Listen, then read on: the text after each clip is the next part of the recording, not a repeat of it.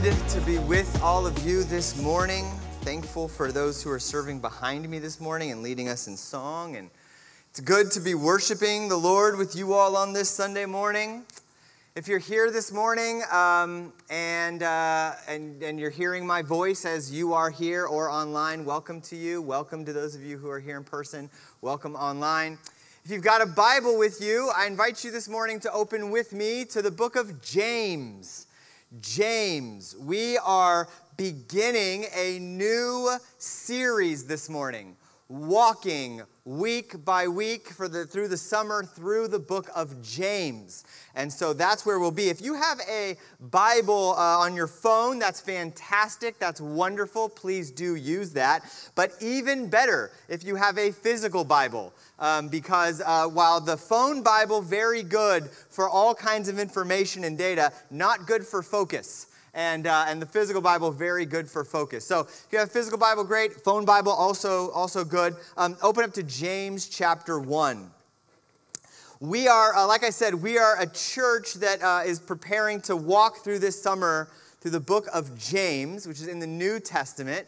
And I, I want to just be clear about a couple of things. We, as a church, it's our desire week in and week out to be together in God's Word, to understand God's Word more clearly, to be shaped by God's Word, so that we might be God's people in God's world. And that's what we're doing together when we're going to go through the book of James. And James is a book that is really about um, how faith makes a practical difference in your life. I have wanted to teach through the book of James for the last year. I've been very excited about it since about a year ago, praying through it, reading it regularly. James, if you're interested in reading it, will only take you about 10 minutes to read. So you can find I, I, I, invite you sometime this week or next week or uh, to, to carve out time and sit down and read James one time through. It takes about 10 minutes to read. But James is all about helping Christians who are, uh, are trying to figure out how do we actually make our faith practical. You might think about James as a subtitle being a, a faith that works. So, a faith that isn't just intellectual, a faith that isn't just about uh, uh, going through some motions or believing some propositions. It's actually about a faith that works in the real world. And I'll tell you, if, if you are in James with us throughout this summer, if you are reading it, if you are studying it, if you are seeking to apply it, you will, by the Holy Spirit's power, be a different person at the end of it. And, and I'll be honest with you that that's my prayer. My prayer is that we are different because of this book. So, before we dive into the book of James, let me give you some things, some notes on James that you might want to be aware of. If you take notes, you're going to want to write some of these things down because they'll help us frame the weeks ahead. First, James is probably the oldest book in the New Testament. It's probably the one that it's oldest as far as, you know, when, when from its manuscripts are the oldest. James is the oldest. It's written by Jesus' brother, James. And I'm just going to say a quick word about this, which is that um, when, we, when, when Wycliffe originally, a long time ago, translated James's name to James from his Greek name or from his Hebrew name, um, the translation he made was James, but we now know the word has always been um, Jacob but we now know that a better translation is not the name James, but the name Jacob. And so you could hear that, that James's name, you might hear some debate as you read James about James is not being named James. It's because Jacob, the Greek name for Jesus' brother, we now know is better translated Jacob, and it has nothing to do with King James, who people do talk about that, but it has nothing to do with him. Uh, but the reason that we still call Jesus' brother James instead of Jacob is just because of tradition. Because it would be very strange to go around saying, I was reading the book of Jacob this morning, because no one would know what you're talking about. So Jesus has a brother. His name is Jacob. For the purposes of this sermon series, we're going to call him Jacob and think of that as a traditional nickname he's been given by the church. Though, if you want to spend time actually diving into the beauty of his name being Jacob, you could do that. His name is Jacob, we're going to call him James. And James is Jesus' brother. And he is writing to mostly Jewish Christians who are struggling with how to be faithfully Christian in the world. He is highly influenced by his brother's Sermon on the Mount teaching. He is highly influenced by the first uh, nine chapters of Proverbs, or what we call the wisdom literature. And James is going to open up his letter in James chapter 1 by setting the stage. And then James 2 through the end will essentially be James applying a bunch of lessons that he has set the stage with in chapter 1. There's about 12 lessons in all. We will work through them each week. Now, James's book was originally, his letter was originally written to Hebrew Christians who were struggling, but it is now written and is available for all of us to learn from. James has in mind not just those he is writing to, but to all Christians. And throughout the book, what you'll discover is James will talk about what it means to have a mature faith or a perfect faith or a complete faith, different translations will say. And really, James has in mind this picture of what it looks like for Christians to be an integrated people. Namely, that what James wants for you and for me, and what God wants for you and for me, is that we would be a people who would be whole in our faith. We would not be inconsistent. We would not be divided. We'd not be saying one thing and doing another. We wouldn't be hypocrites, but instead, we would be people who who had a faith, we proclaimed a faith, and that we embodied a faith, and we lived out a faith that would be consistent. And so, so we want as a church to be whole people. If you're here this morning and you are a guest, welcome. You are welcomed into a worship gathering of imperfect Christians who are often getting it wrong. We get it wrong daily, weekly, monthly, yearly. We even just sang a song, Lord, I need you. Every hour, I need you. Every week when we gather together, we confess we have not loved God as we should. We have not loved our neighbor as our should. If you're here this morning and you recognize that your faith doesn't line up with how you live, you shouldn't be satisfied by that, but you should recognize that, that you're a, being a Christian, you're part of a community that is struggling together by the power of the Spirit to become whole and complete Christians. So there's some tidbits about who wrote it. James, Jesus' brother, whose name is Jacob, but we're going to call him James. It's wisdom literature. It's got 12 lessons. The stage is set in chapter 1. It's written to all Christians, but a particular audience received this letter, and he really wants to see a faith that is made real in real life. And so that is the setting of the stage of James. So, when we're going to get into James this morning, we will read the first 18 verses of James chapter 1. And so, if you've got your Bible and you've had plenty of time, I hope to be able to find your way over there. Uh, would you join me in following along as I read James chapter 1, verses 1 through 18? Verse 1 James a servant of God and of the Lord Jesus Christ, to the 12 tribes scattered among the nations.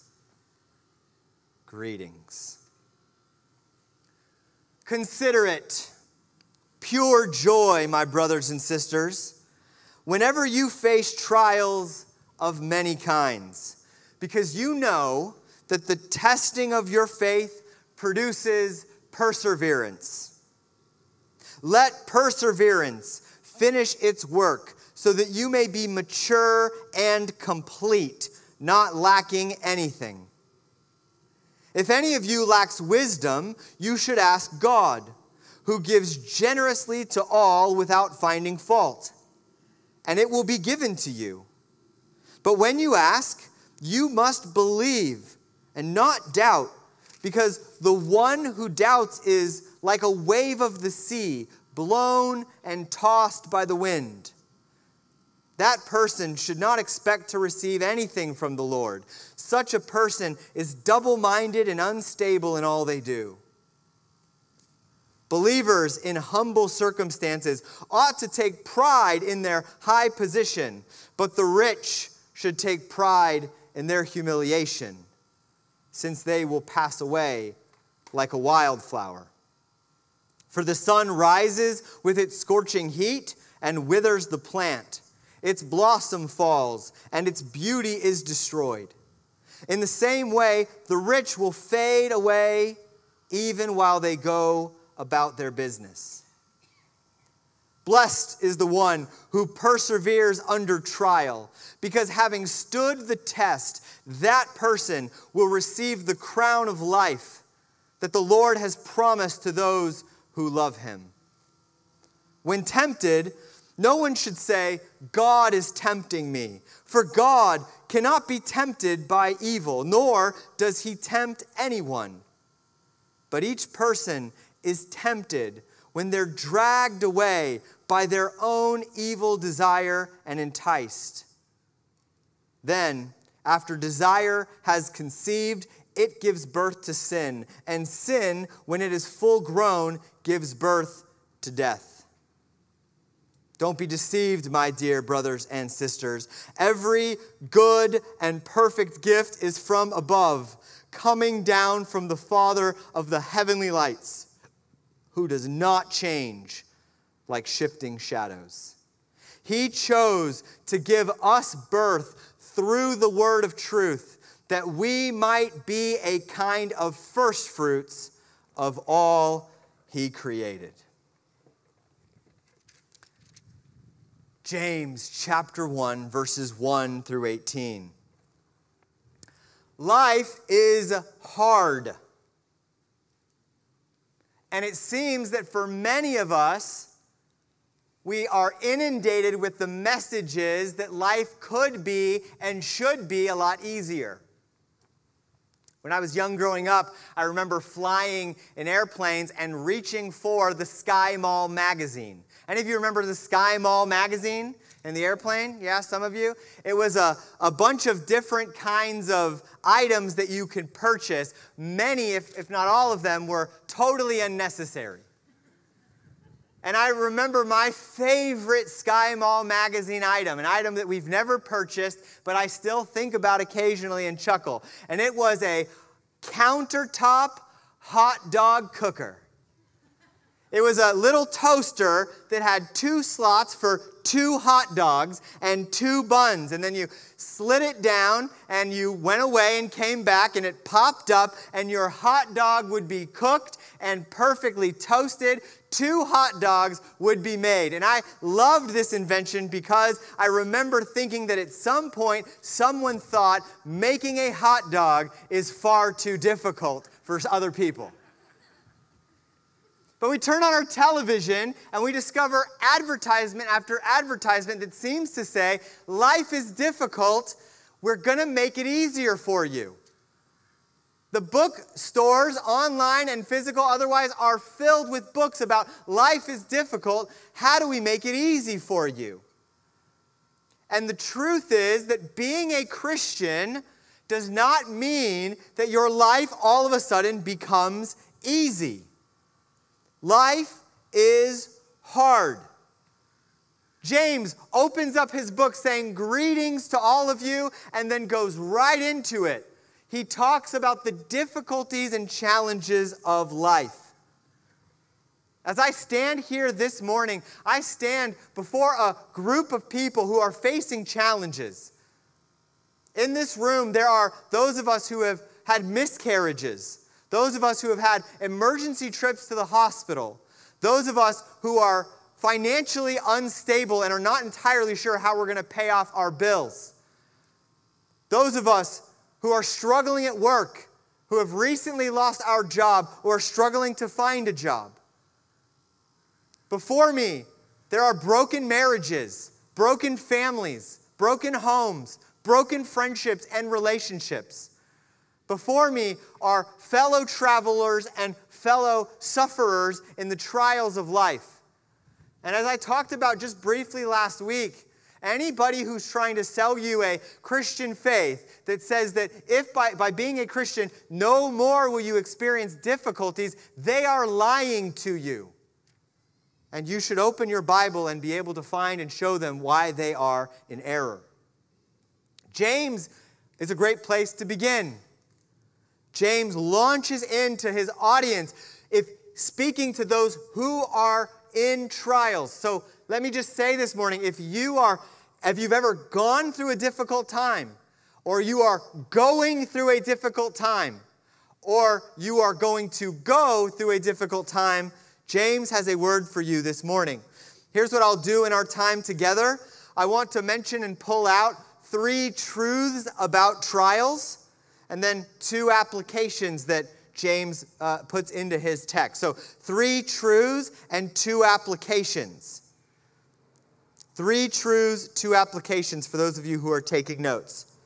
Here are the truths. I'll give them to you before we dive in. The first is that trials are handed to us. The second, trials are helpful for us. And the third, trials can be handled by us. So, again, I'll repeat that as we go, but those are this, the three points, and then we'll move to two applications. So, the first, trials are handed to us. James launches into his letter, and the first thing he says is, Consider it pure joy when you face trials of many kinds. He, he doesn't say that if you face trials of many kinds. He says, when you have trials. I wonder if James is thinking about his brother Jesus, who taught, in this world, you will have trouble. Trouble with family, trouble with money, trouble with loneliness, trouble with friendships, trouble with brokenness. There are trials of many kinds in this church, and some of you have gone through many trials, and all of us have likely trials ahead. Lest we die on the way home today, which was a trial of its own, we are going to have trials of many kinds. We face them, and sometimes we see our trials coming. Sometimes we choose our trials.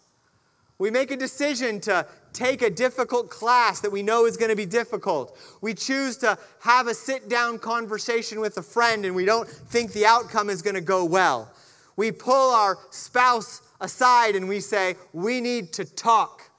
We correct a child's behavior and we know that they're going to push back. Sometimes we know, you know, I'm walking into a difficult situation. I know this is going to be hard, but I'm choosing that trial. For others of us, we are, or not others of us, but often other times, we, we have a trial that is thrust upon us. It comes out of nowhere. We get symptoms and we go to the doctor and we discover we have an illness. Someone calls us and says, We need to talk. And it's the beginning of a broken relationship or the revealing of that broken relationship. Sometimes we are mistreated by someone else. Sometimes we think there's an opportunity and that door closes and we didn't see it coming. There are trials that we see coming and trials that we don't see coming, but regardless, you're going to face trials. And when you do, is what he says, when you face trials, here's how to think about it, James will say.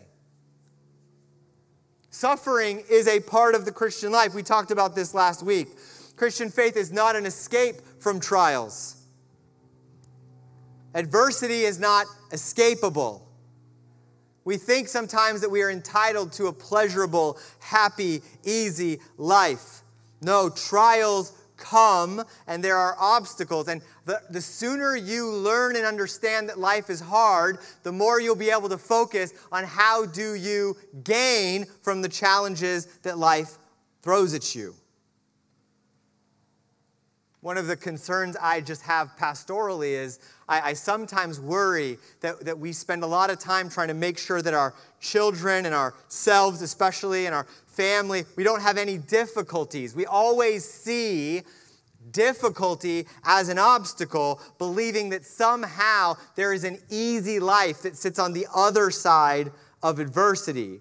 And if we do that, my worry is that we will become increasingly anxious and stressed out, constantly just trying to get to the easy life, and that we'll live a long life, never easy, and we will become increasingly bitter. We cannot avoid trials at all costs.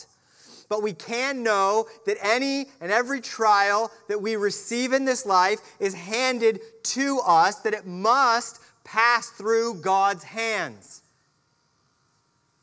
If our concept of God is that He's just a loving grandfather who just wants to give you an easy life all the time, then you won't expect trials. You won't know what to do with them.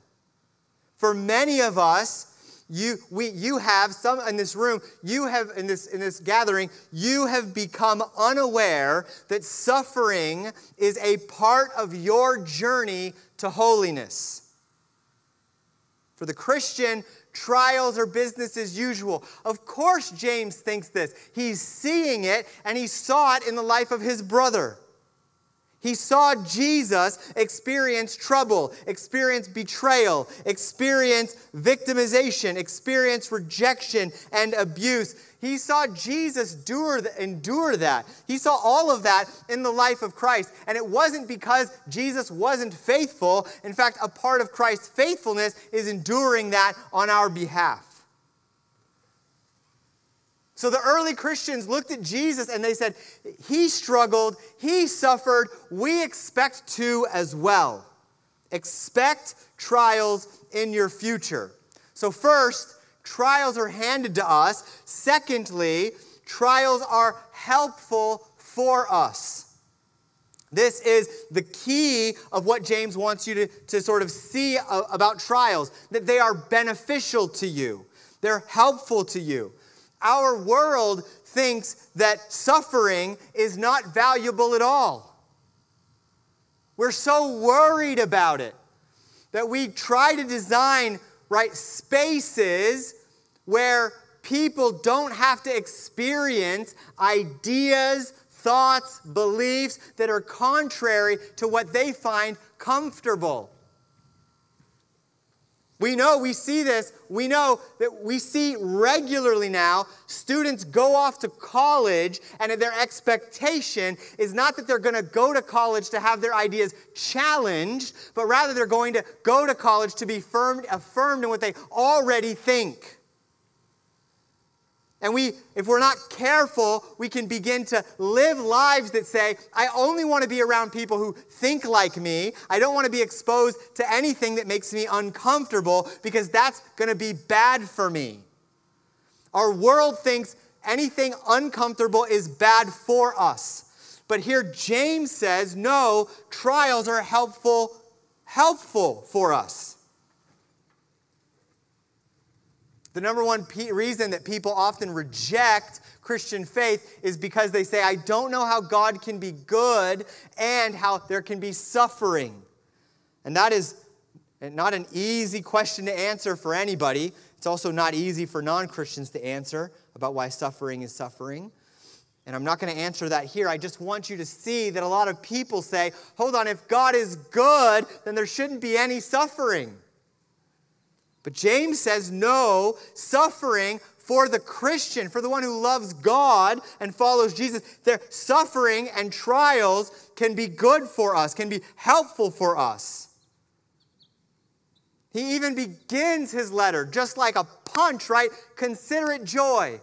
And I'll just be honest with you, when I'm going through a difficult time, if one of you comes up to me and says, Hey, brother, Trevor, I know you're going through a difficult time. Hey, have you thought about considering it joy?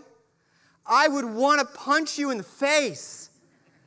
I wouldn't, but I'd want to. It's not an easy message to hear. But why would James say that we should consider trials, difficulty, joy? Why? Well, he says that, that, that is a response that's based on reality that, that, that is operating at a deeper level than the world operates on. Namely, that trials are helpful for us. How are they helpful? Well, first, notice that James says in verse 3, also in verse 12, that trials are a testing of your faith. And by testing, what we mean is a revealing about the genuineness of your faith. That God allows us to experience trials so that we might see the genuineness of our faith. I, I bet you that if you're a Christian, you don't want to have a fake, phony faith. You want to have a real faith, a genuine faith, a pure gold kind of faith. And God says the way that you're going to see that is through trials. Trials are kind of testing of your faith, James says, to reveal your faith. In school, we take tests. Why do we take tests in school? So that we can have our knowledge of what we're supposed to know revealed to us. No one likes tests. Very few students get ready for finals with great joy. When I interact with high school students, as I sometimes get to do, none of them are like, finals are coming, APs are coming joyful day. No, they're worried and concerned because they're going to be tested. But those tests reveal what they know, where they're at, what they understand. We understand testing is a good thing because we want our faith to be genuine. We want our faith to be anchored in the right person, in Christ. Let's be honest. Many of us will say, or, or, have been tempted at times to say, No, my faith is in Jesus, but if I don't have enough money, then I'm going to be really unhappy. So I need Jesus, that's great, but I also need money.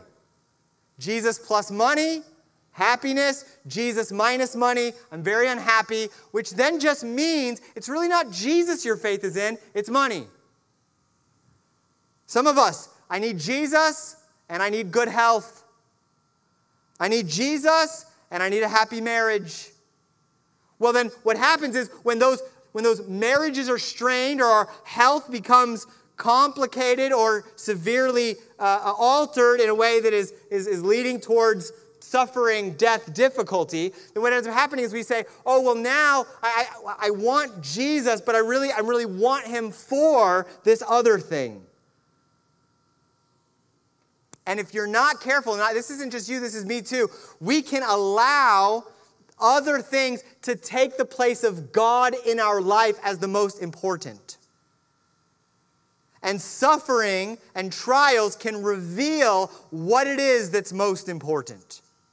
It helps us discover over and over and over again the beauty of the reality that what God gives us can never be taken away. It helps us focus not just on the temporary, but the eternal. It helps us focus on the Creator who knows all things, who's wise. It helps us focus on our salvation. It helps us focus on our forgiveness, on our adoption, on His Spirit in us, on the, on the, on the glorious beauties of all that He has given to us. So, trials strip us of things that we would otherwise put our faith in so that we can reveal is my faith and trust in Jesus? Well, I, I, I, hope you want a genuine faith. Trials are one of the ways that it's helpful for us, but also trials produce perseverance. Helpful in perseverance. Verse 3. A, a genuine faith, right? The testing of your faith develops a perseverance. Perseverance is a kind of long lasting strength. I, I, I hate working out. I, there's no way I'm alone on that. I can't, I don't, I don't like working out. And a, a, a few months ago, a friend of mine challenged me to do a push up challenge. We're to do push ups every day. Sounded so great. How many push ups? Day one, you're just to do one push up four times. That's great. Day two, two push ups four times. It sounds easy. Day 10, 10 push ups four times.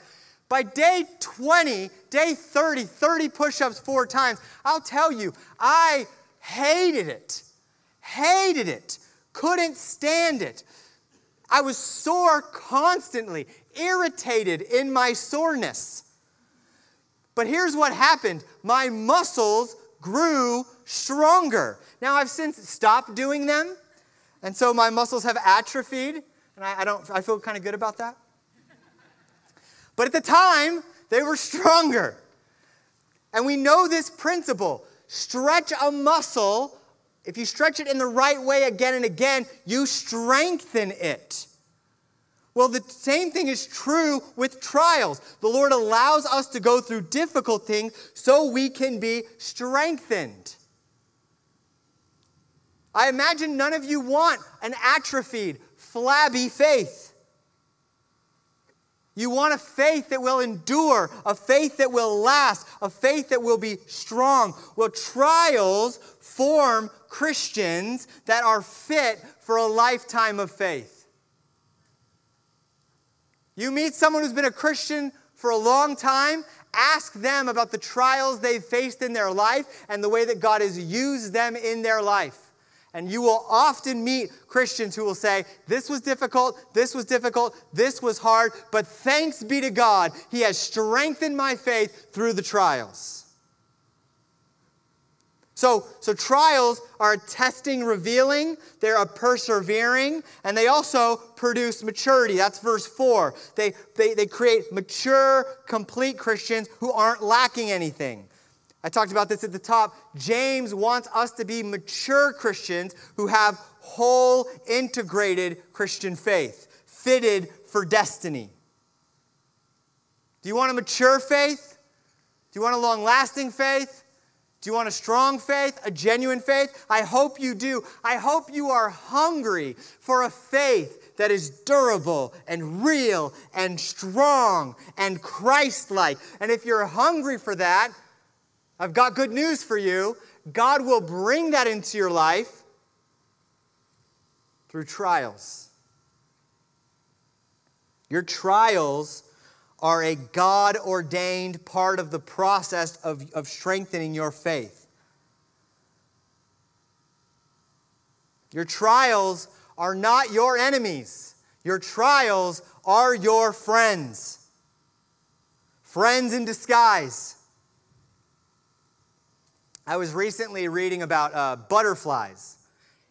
And, you know, we all know the process of a caterpillar that becomes a butterfly. They go through this uh, this process, a chrysalis process, it's called. And the, the, the, the, the caterpillar goes into its cocoon, and this transformation happens. Well, during that transformation, the butterfly uh, produces a hormone that causes the butterfly in the cocoon to flap its wings against the outside.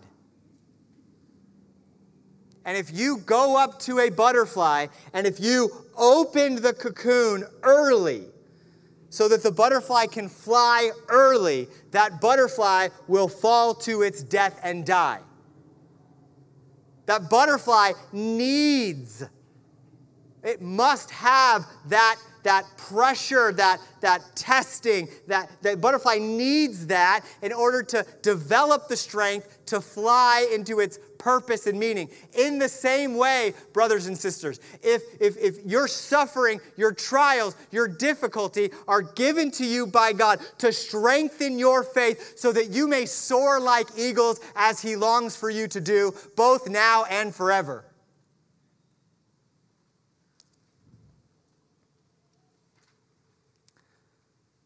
When you see that your trials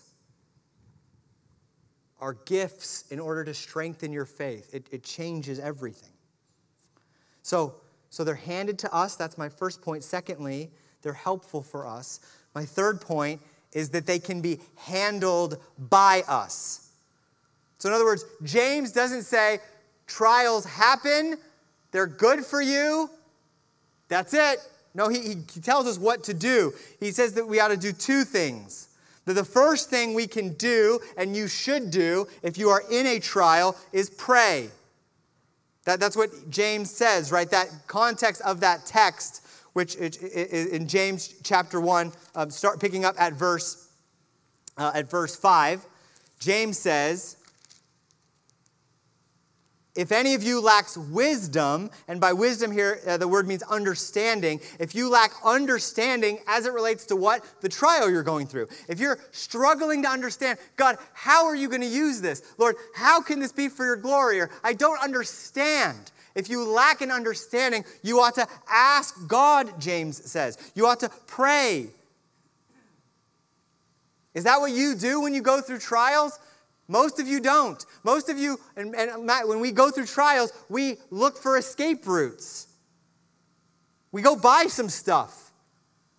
We go look for ways to make our life easier. We run to Amazon. We drink alcohol. We get afraid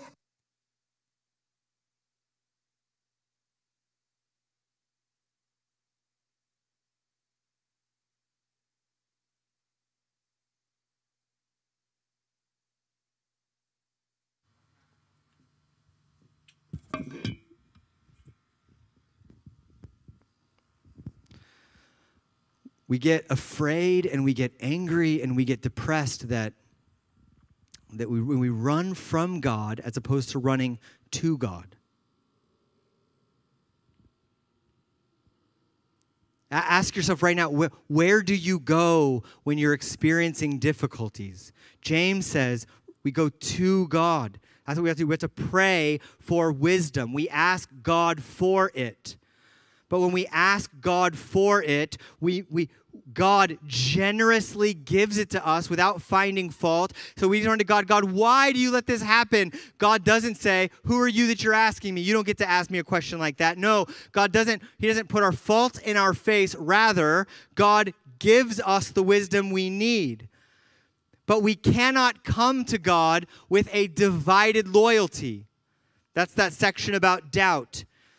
James says that when we come to God and we are seeking from God knowledge, understanding, wisdom about what we're going through, which is not an intellectual wrestling, the, uh, the doubt, the, the section on doubt, James says, when you go to God, you, you, you have to ask for wisdom, but ask without doubt. He's not talking about an intellectual wrestling. He, he's saying you need to go to God as someone who says, Lord, I trust you, but I don't understand. You cannot go to God as someone who says, Lord, I'm not sure if I trust you. I'm not sure if I understand, and I have no interest in understanding, but I'm just going to pray this prayer because, well, if you give me the answer I like, then I'll believe you. No, instead, you need to be loyal and not divided, James says. We can't ask as a divided person. We must ask as someone who desires understanding and wisdom. So let me invite you this morning if you are going through a trial or a difficulty, bring that to the Lord. This, bring it to the Lord. Bring it to Him. Ask Him for understanding. Ask Him for wisdom. Lord, help me to see how you want to use this for me and for your glory. So that's one thing we can do is pray. And the second thing we do is think. We change our thinking. That's how James begins in verse 2. Consider it, he says. Consider it. The word consider means to change our thinking. Consider, direct your thinking. Consider the thing you're going through. Consider it joy. Change your thinking about it. Not just feel joyful. That's hard to do. But make a mental adjustment because you know that the way that you think about something changes how you respond to it. I don't know about you, but I talk to myself a lot. And when I am going through a difficult time, I will often listen to myself I'm feeling this, I'm feeling that, I'm struggling with this, I'm struggling with that, I'm having a hard time over here, I don't understand that. Lord, help me understand. Give me wisdom. Lord, I desire wisdom. Help me to trust you. I do trust you, right? I'll do that. But I'll also talk to myself. And I will say things to myself like this. I'll say, I'll say, I don't know what to do. I'm not sure what to do. I'm not sure what the right decision is here. But here's what I know I know Christ died for me. I know Christ loves me. I know Christ will not abandon me. I know Christ will use this for me. And sometimes I'll, I'll repeat that to myself. I know God loves me. I know He has chosen me. I know He has saved me. I know He lives in me. I know He won't leave me. I know He will use this for me. And as I do that, it shapes my ability to be able to handle the difficulty in front of me. Some of you listen to yourself a lot. That's good. I would encourage you to talk to yourself and to think differently and to remind yourself of those truths. I'm not talking about the power of positive thinking, by the way. I'm talking about engaging in spiritual reality through clear thinking about our circumstances and the character of God. So, what do we do when we face trials? Trials can be handled by us. We pray and we think. All right, so now we'll press down into just two applications that James has of trials. The first one deals with money. Have any of you ever struggled with money before? Any of you ever worried about money? Wanted more money? Looked for ways to get more money? James writes to people who know that money is a challenge. And in verses 9 through 12, he recognizes money is a source of trials. He talks about the poor Christian in verses 9 through 12. And the poor Christian is likely to think to themselves, I don't have money, therefore I don't, I, I don't have high status. Maybe you've thought that. I don't have money, and if I have money, then I'd be a lot better than I am right now. And so, what does James say? He says that they need to think differently and put their pride not in money, but instead to put money in the privileges that they have in Christ. That's this is the upside down nature of the kingdom of God. The believers in humble circumstances, verse 9, this is talking about poor Christians, they ought to take pride in their high position. Well, what is their high position? It is the position that God has brought them to by calling them to Himself. You may not have a lot of money, but you are rich beyond measure because you have Christ. I'd rather have Christ and no money than money and no Christ. So the poor Christian is in danger of becoming cynical and envious and thinking money is the answer. No, no, no. Think differently. If you have Christ, you're a child of the King, rich beyond wildest measure. Grace has exalted you to a high place. But it's easy to think money is just a trial for the poor. Then James says, no, no, no. Money is also a trial for the rich.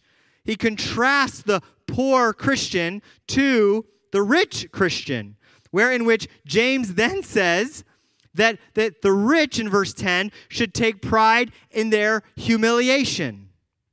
What does that mean? Take pride in humiliation?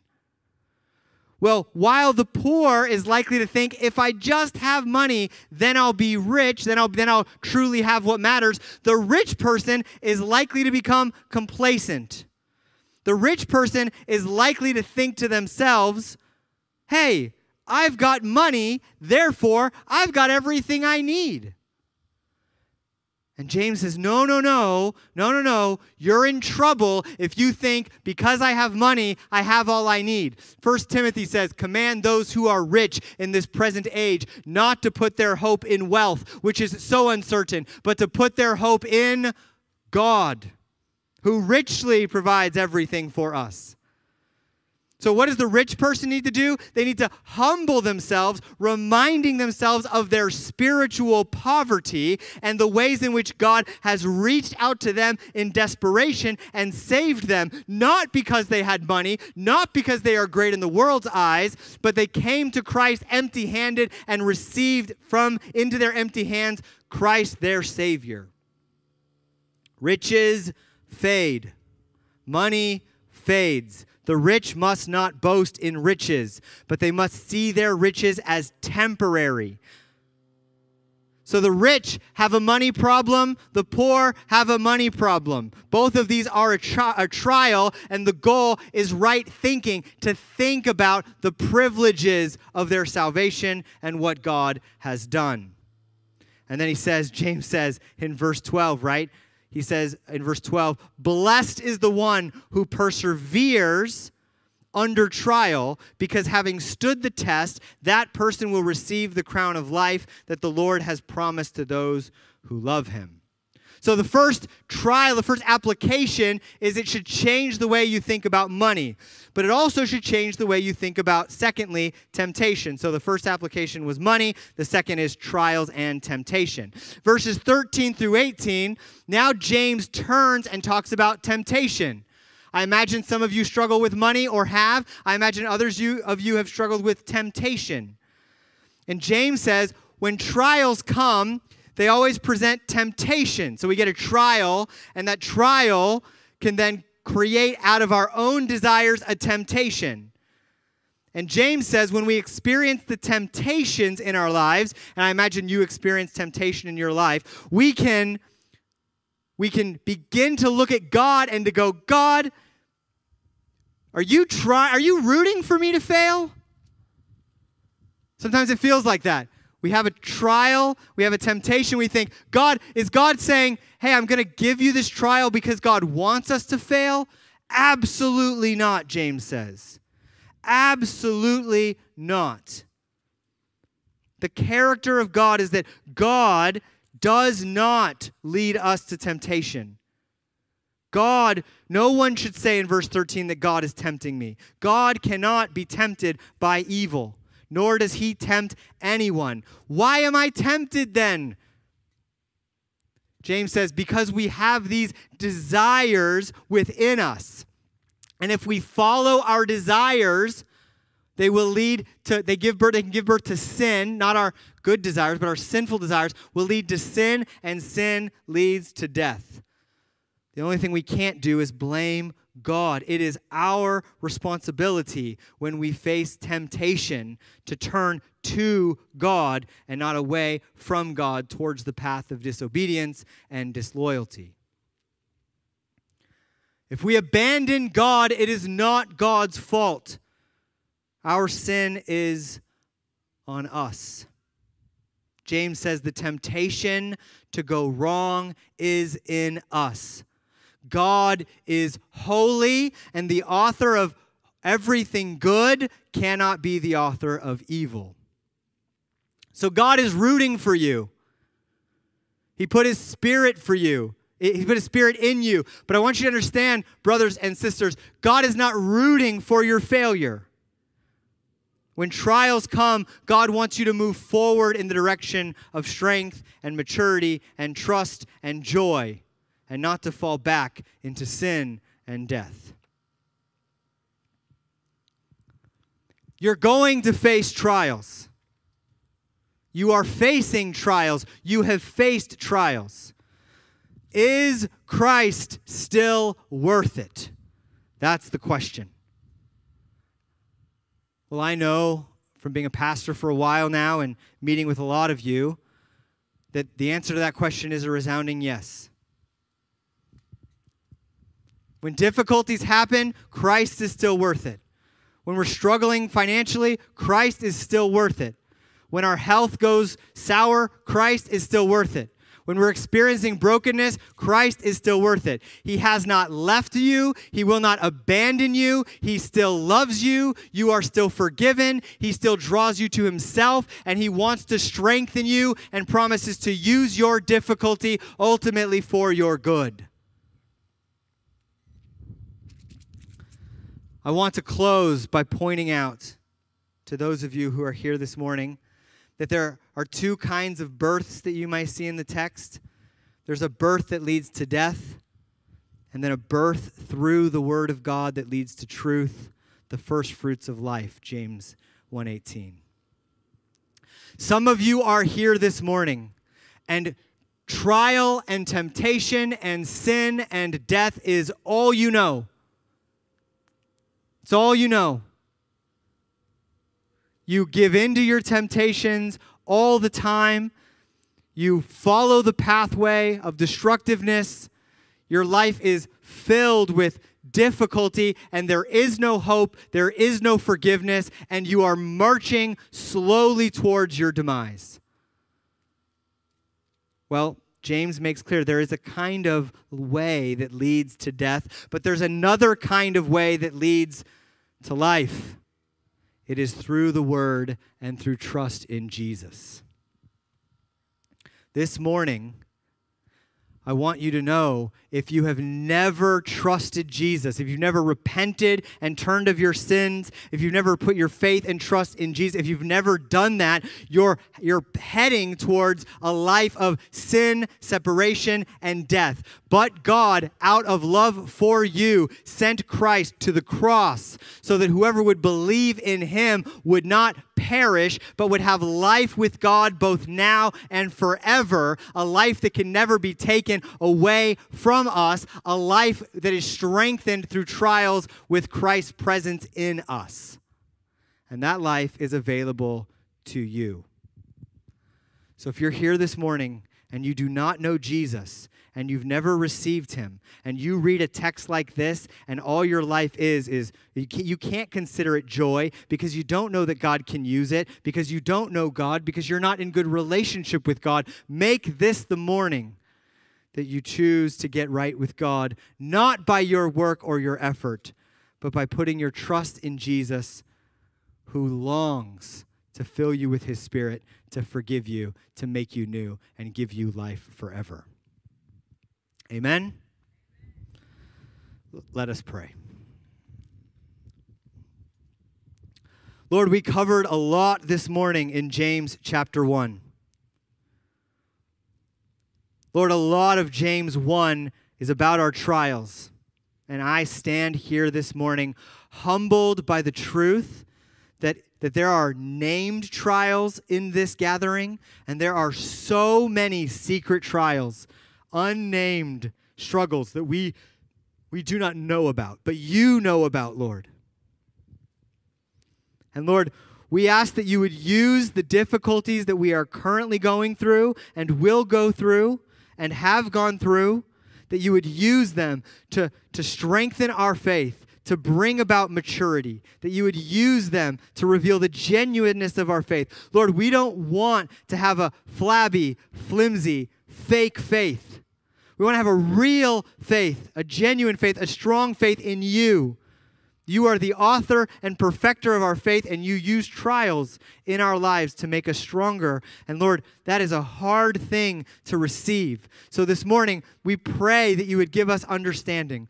We pray that you would draw us into a strong understanding of who you are, that our trust would be wholly and completely in you as we face trials. And God, we ask that you would help us to consider them joy, to think about them as opportunities to be strengthened by your hands. Lord, I pray that we would not put our hope in money. We would not worry too much about money, but we would put our trust in you. No one can serve two masters. Lord, we want to serve you as our number one master. You are our master. And Lord, we pray that when we are tempted, we would turn to you for help, knowing that you are not rooting for us to fail.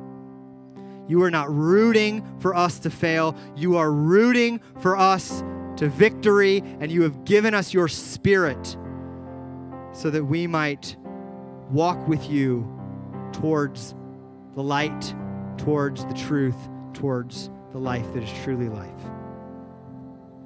Jesus, open our eyes. Help us to love James chapter 1. Help us to be different because of it. Prepare us for the journey of this book together. Shape us, make us people who have a faith that really works. Really works. Make a real difference in our lives through this book. It's in your name we pray. Amen.